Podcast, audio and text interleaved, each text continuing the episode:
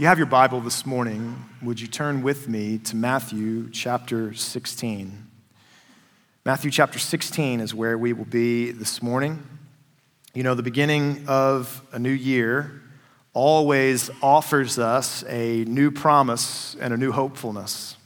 It's a time for us to make new resolutions and form new habits. And there's not anything wrong with making New Year's resolutions or setting goals for yourself or your family 2023, even this morning. As I came to the office and prayed and began to prepare for this morning, I was thinking through some of the goals that I've set for myself and for our family in 2023. A personal Bible reading plan, a planning for a family vacation, a renewed commitment to your health and fitness. These can be a wonderful way to begin a new year. But what cannot get lost in the newness and the freshness of the year is the responsibilities that we have already been given and the goals that are already before us, regardless of the year. And so this morning, in our time together, I want to begin the new year by celebrating some of what God has done in the last year, anticipating what we hope He will do in the new year, and encouraging us towards a continued faithfulness in the responsibility that He has given us as His church. We are a church committed to the great commandment and the great commission. The great commandment, Matthew chapter 22, verses 36 through 40, to love the Lord with all your heart, soul, and mind, and to love our neighbor as ourself. The great commission of Matthew chapter 28, to go and to make disciples of all nations, baptizing them in the name of the Father, Son, and Holy Spirit, teaching them to obey all that Jesus commanded us. This is what we are committed to as a church. It is the reason that we exists.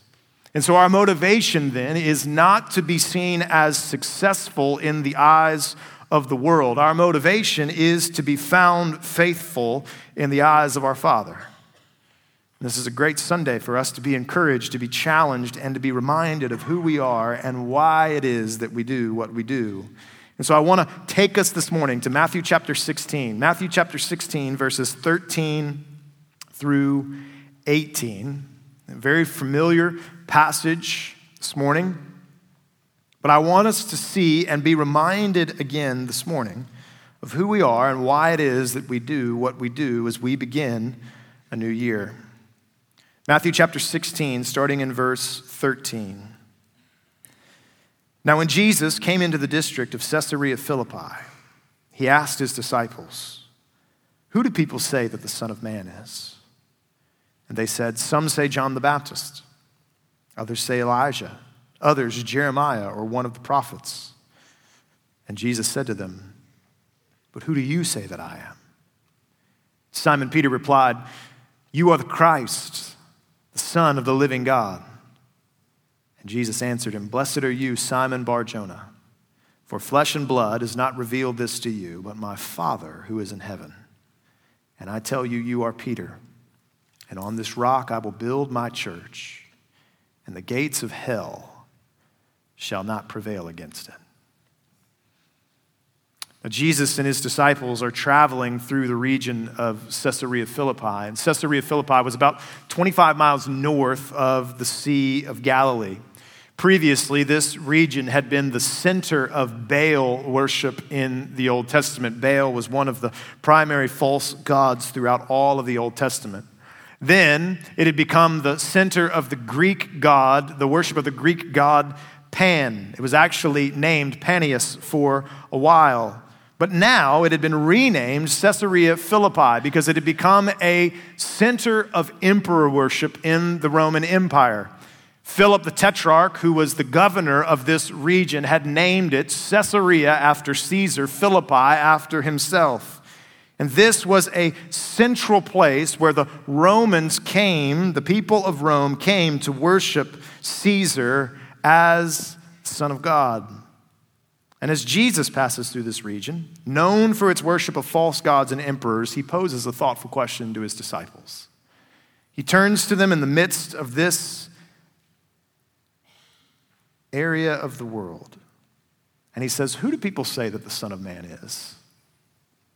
Now, the title, Son of Man, is one of Jesus' favorite self designations. If you read through the Gospels, you'll see Jesus referring to himself in this way. And the disciples answer him with people's opinion. They say, well, Jesus, people are divided. Some people think that you're John the Baptist. Other people think that you're Elijah or Jeremiah or one of the other prophets. There was much confusion at this time over who exactly Jesus was. But then Jesus, in the way that he does, turns a very general question into a very personal question. And he turns to his disciples and he says, But who do you say that I am? This is perhaps the most important question asked, not just of the disciples, but of everyone. Who do you believe Jesus to be?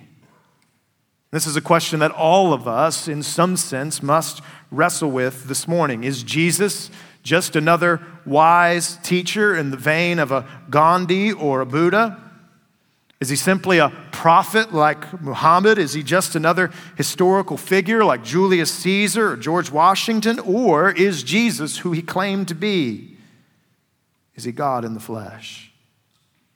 You see, some will try to hedge and they'll try to say some nice things about Jesus while denying his divinity. They'll say things like, well, Jesus was a good man, and he was a good teacher, and he was a prophet of God, but he wasn't God. And the only problem with this is Jesus himself. Because Jesus doesn't leave us the option to say he was just a good teacher, that he was just a good guy, because Jesus makes a claim that he is God. And that if he isn't God, but he claimed to be God, we shouldn't listen to anything else that he has to say. This is the argument that C.S. Lewis makes when he says that Jesus is either a liar, he's a lunatic, or he's the Lord. He's either lying about who he is, he's either a crazy person who believes himself to be God and isn't, or he is exactly who he's claimed to be. Pastor Tim Keller says that either you reject Jesus as a fraud or you fall at his feet in worship. But the one thing that Jesus will not allow you to do is to say, What an interesting guy. Peter, here speaking for all the disciples, answers Jesus' question with this confession. Peter says, You are the Christ, the Messiah, the Son of the living God.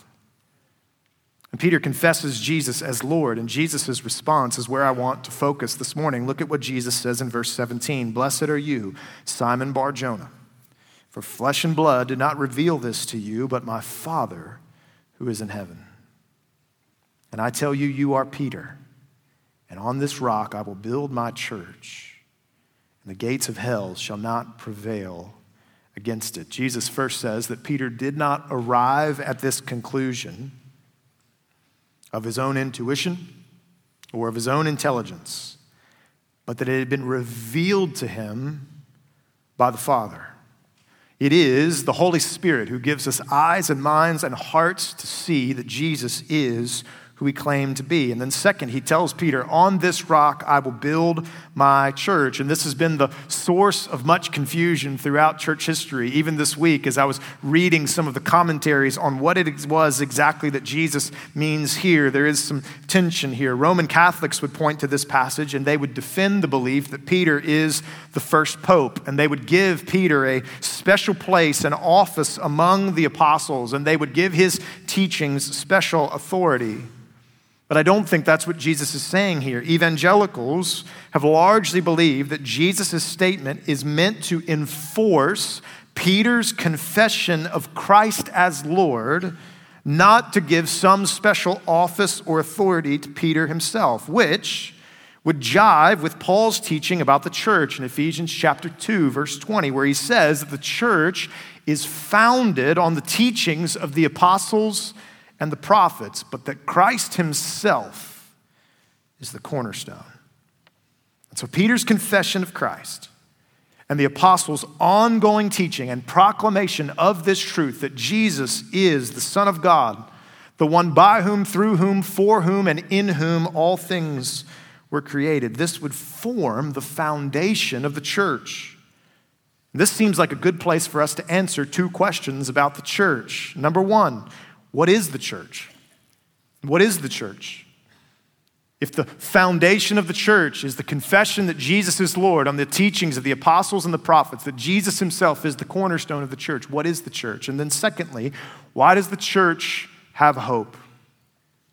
Jesus gives this promise to his disciples. He gives this promise, and it is a promise of hope, and it is a promise that still stands today. And it is part, in part, the reason that we gather here this morning, that we continue to do and to strive and to work.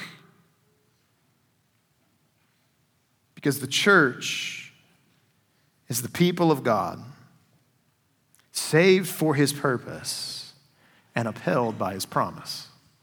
That's what Jesus teaches us here in Matthew chapter 16 that the church is the people of God, saved for his purpose and upheld by his promise.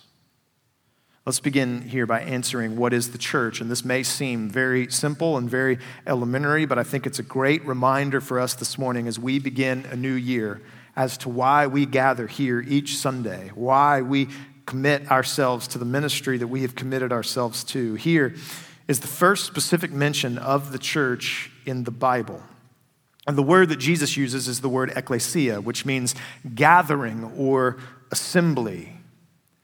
Those who have been called out and assembled together. Jesus uses this word here, one of the only two times in the Gospels that it is used.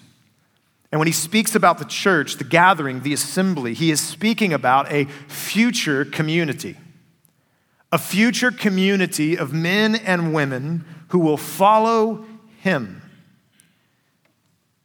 He's not speaking about right then. He's, he's saying in the future there will be a community of men and women knit together by my spirit who follow after me. And this community of Jesus followers would at first, in the book of Acts, be called the way.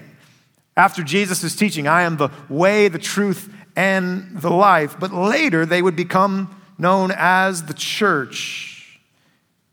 The same word that Jesus uses here the gathering, the assembly, the community of faith, built on the apostles and prophets with Christ Jesus at the cornerstone. And so the church, then, in the New Testament, and in church history, is not a building or a place, it's a, it's a people. Someone that says you don't go to church, you are the church. It is a specific group of people, those who have placed their faith in Jesus, who have been filled with his spirit and seek to worship him through obedience to his teachings. That's what the church is. And the church is made up of every man, woman, boy, or girl who has trusted Jesus for salvation. We call this the universal or the invisible church, meaning that the church is made up of all believers for all history, that we are all a part of this gathering, this assembly, this universal church founded in Jesus' name. But the church is also made visible by local assemblies who gather each week to worship God through the preaching of the word, through the practice of the ordinances of baptism and the Lord's Supper. We here, Lake Murray Baptist Church, are a local expression of the universal church. And the church, as we read in the New Testament, is God's plan to reach the world with the good news of the gospel of Jesus Christ. Peter's confession of Jesus as the Son of God gives the church her, me- her message and her mission to proclaim Him and Him alone to our neighbors and to the nations. Jesus himself will give us these marching orders in Matthew 28, which is why our church takes seriously the call of the Great Commission to take the name of Jesus to our neighbors and to the nations, to make disciples who make disciples.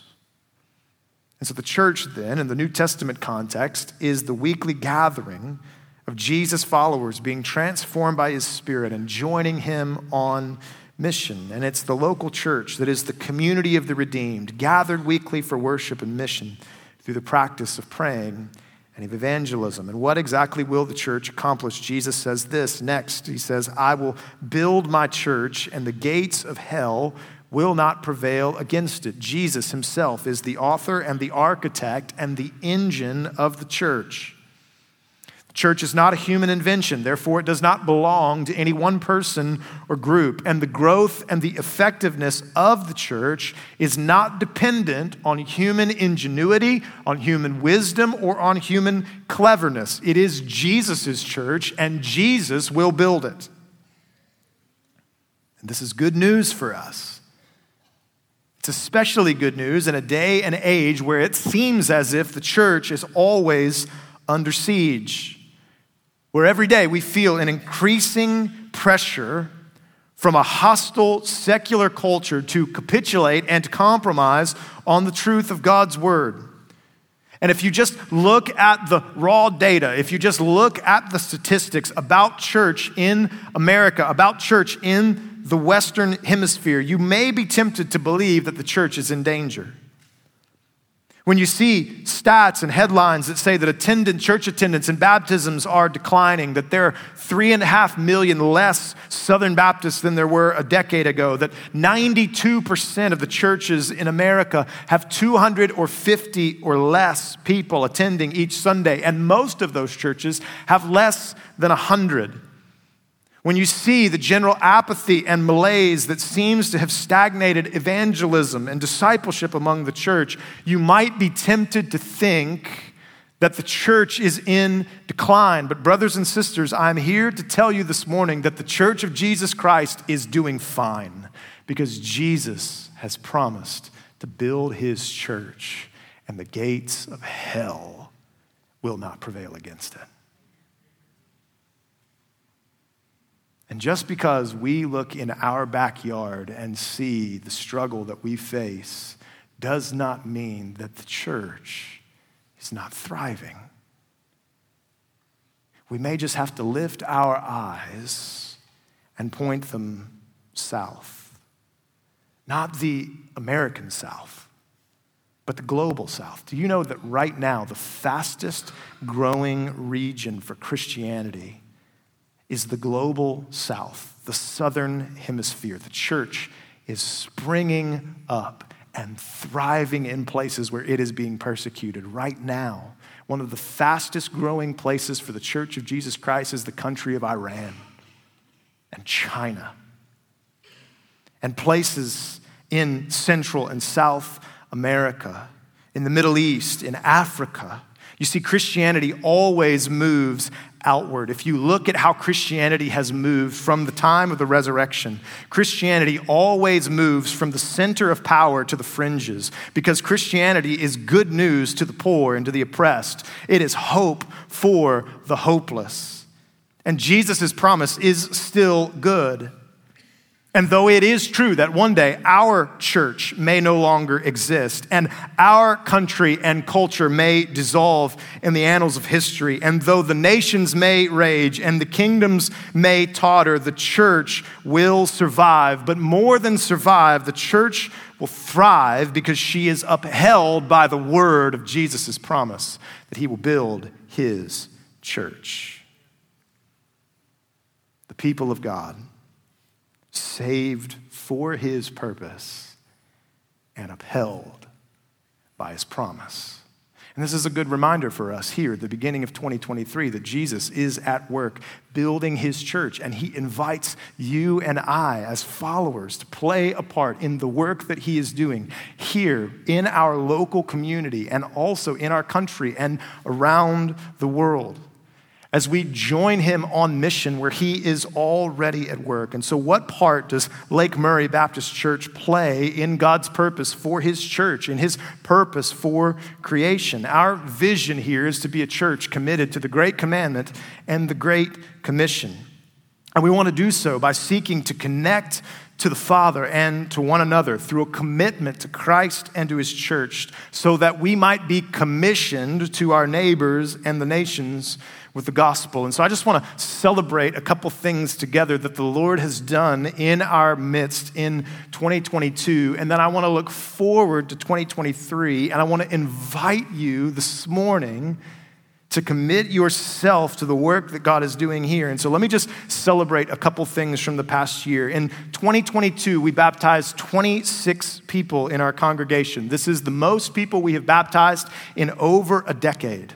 We have baptized 48 people, almost 50 people since the start of 2021. Last year, we set a goal of baptizing 100 people by the end of 2024. That would be the most people that we've baptized in the history of our church in that span. And we are over halfway to our goal. Each one of those, listen, this is not a numbers game. Each one of those 26 people is someone who has put their faith and hope and trust in Jesus Christ and followed him in obedience through the waters of baptism and joined our local congregation to make much of him. Because of this, we've seen 57 new members this year. That is the most members we have seen in over a decade. We have nearly had we've had nearly 100 new members in the last 2 years.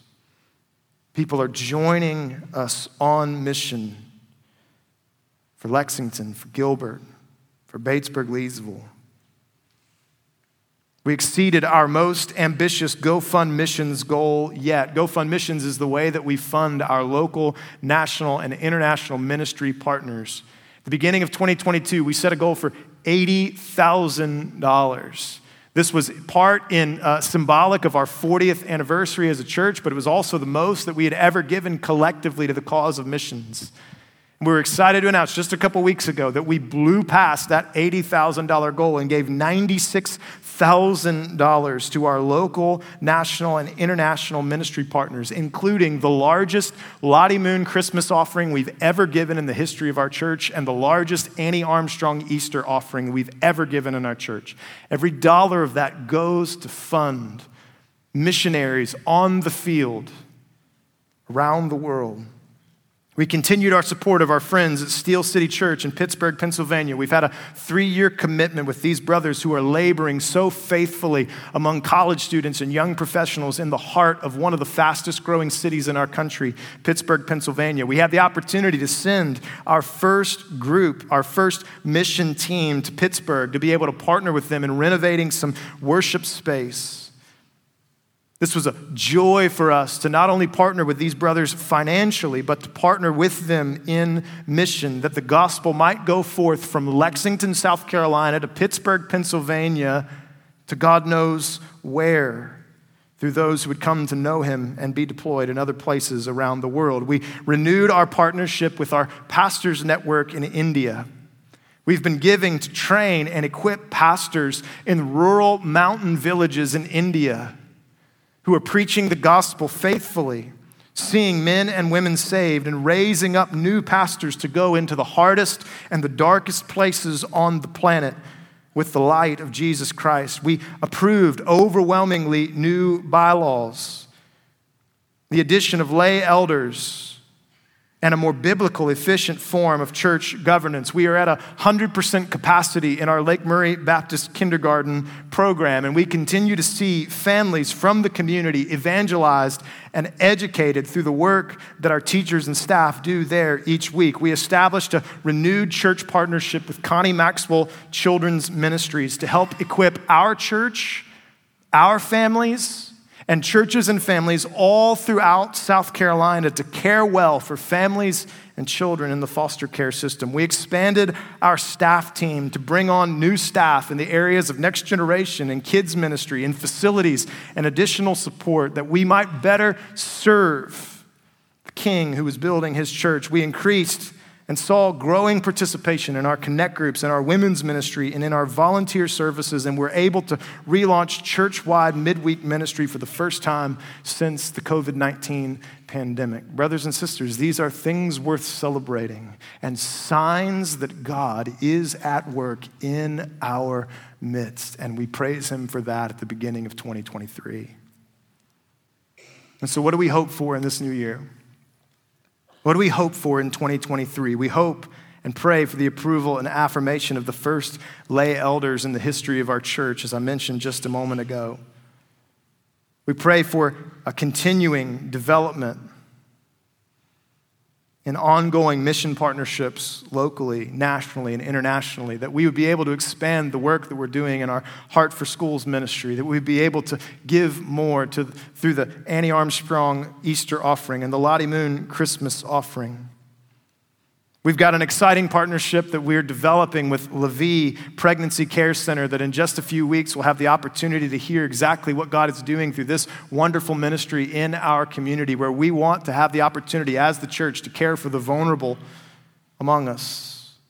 We're developing a new church planning partnership, an international missions partnership. We've set the largest, most ambitious giving goal for our GoFund missions at $100,000. And already, just through the month of December, we are already nearly 20% of the way to our goal.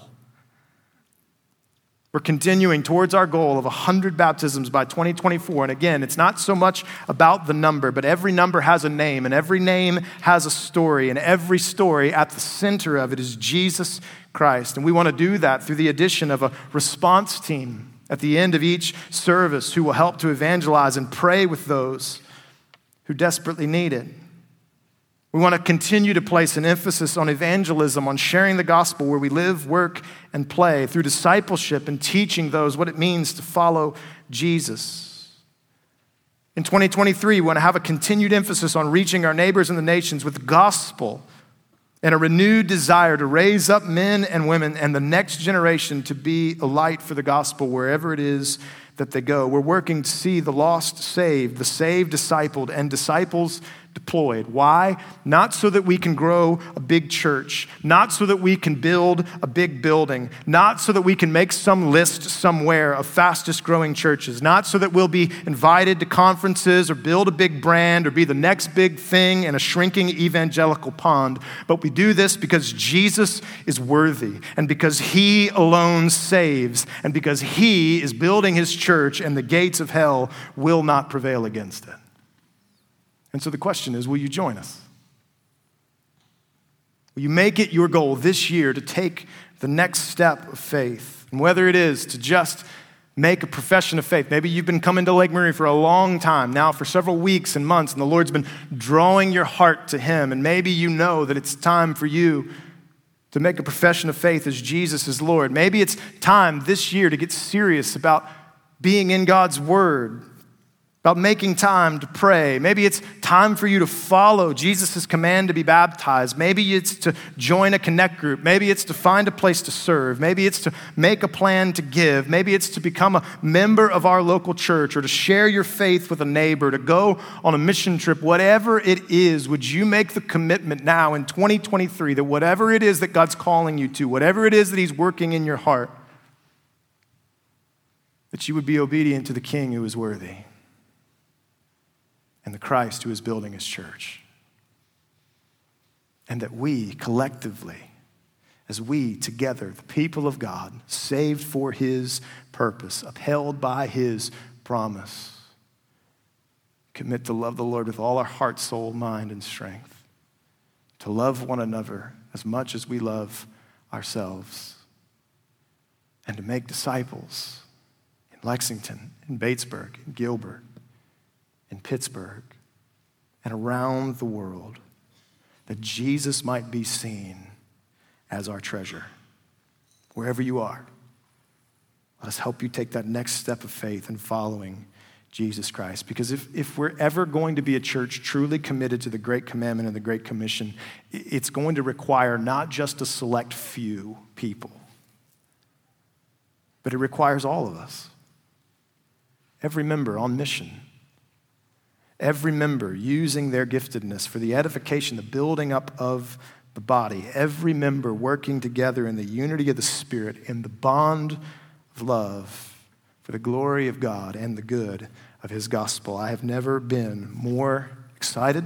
I have never been more um, hopeful about the future of Lake Murray than I am this morning. And it's not because of any gift that I have, it's not because of any wisdom that I possess or any strength, but it is because Jesus has made a promise to build his church.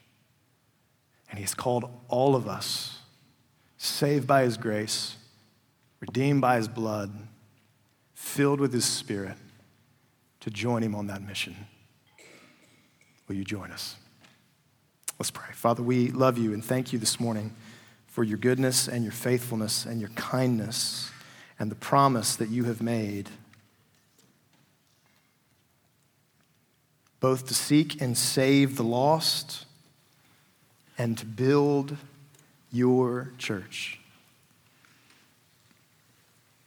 And so, God, I pray for our church, this local expression of your universal body purchased by your blood, saved by your grace. God, I pray that we would be a church that would be serious about the things that you have called us to be serious about. That we would not be distracted or divided by frivolous things, by things that have no eternal value, but that, Father, we would be unified around the call of the gospel to place our faith in Jesus and to grow and to give and to go for His glory among our neighbors and the nations. And so, Father, I pray that 2023 would be an incredible year in the life of our church, not in a way that the world might say we're successful, that other churches might say we're successful, but that we might be found faithful in your eyes. Fill us with your spirit. Give us hope and peace that surpasses understanding in the gospel of Jesus Christ.